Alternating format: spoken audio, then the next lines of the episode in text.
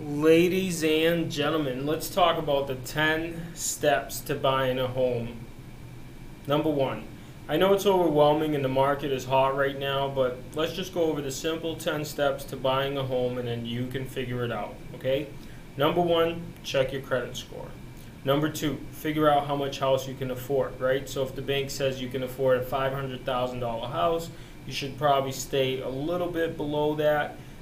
Just so you're not over leveraged, okay? Number three, this is probably the most important part, in my opinion, is find a good real estate agent, because a good real estate agent will be able to help you negotiate good opportunities and know how to work it so you can potentially be able to buy the real estate that you're so after. Especially in a competitive market, experience matters, right? So what's that? Three. Let's go to number four.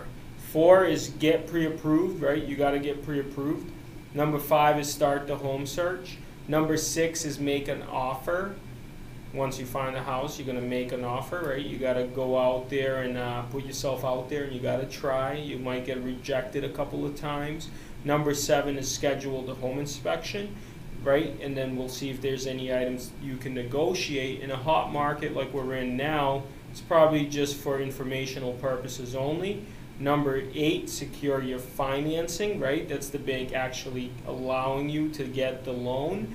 And number nine is purchase homeowners insurance. And number 10 is close and move in. Those are the 10 steps to buying a house. If you need any help, you can go to dna-realtygroup.com. Check the links below. I know that home buying can be stressful. It can be a very scary thing. However, it is also very rewarding, and it does move you and your life forward. And on average, the process of buying a home usually takes about 4 to 6 months.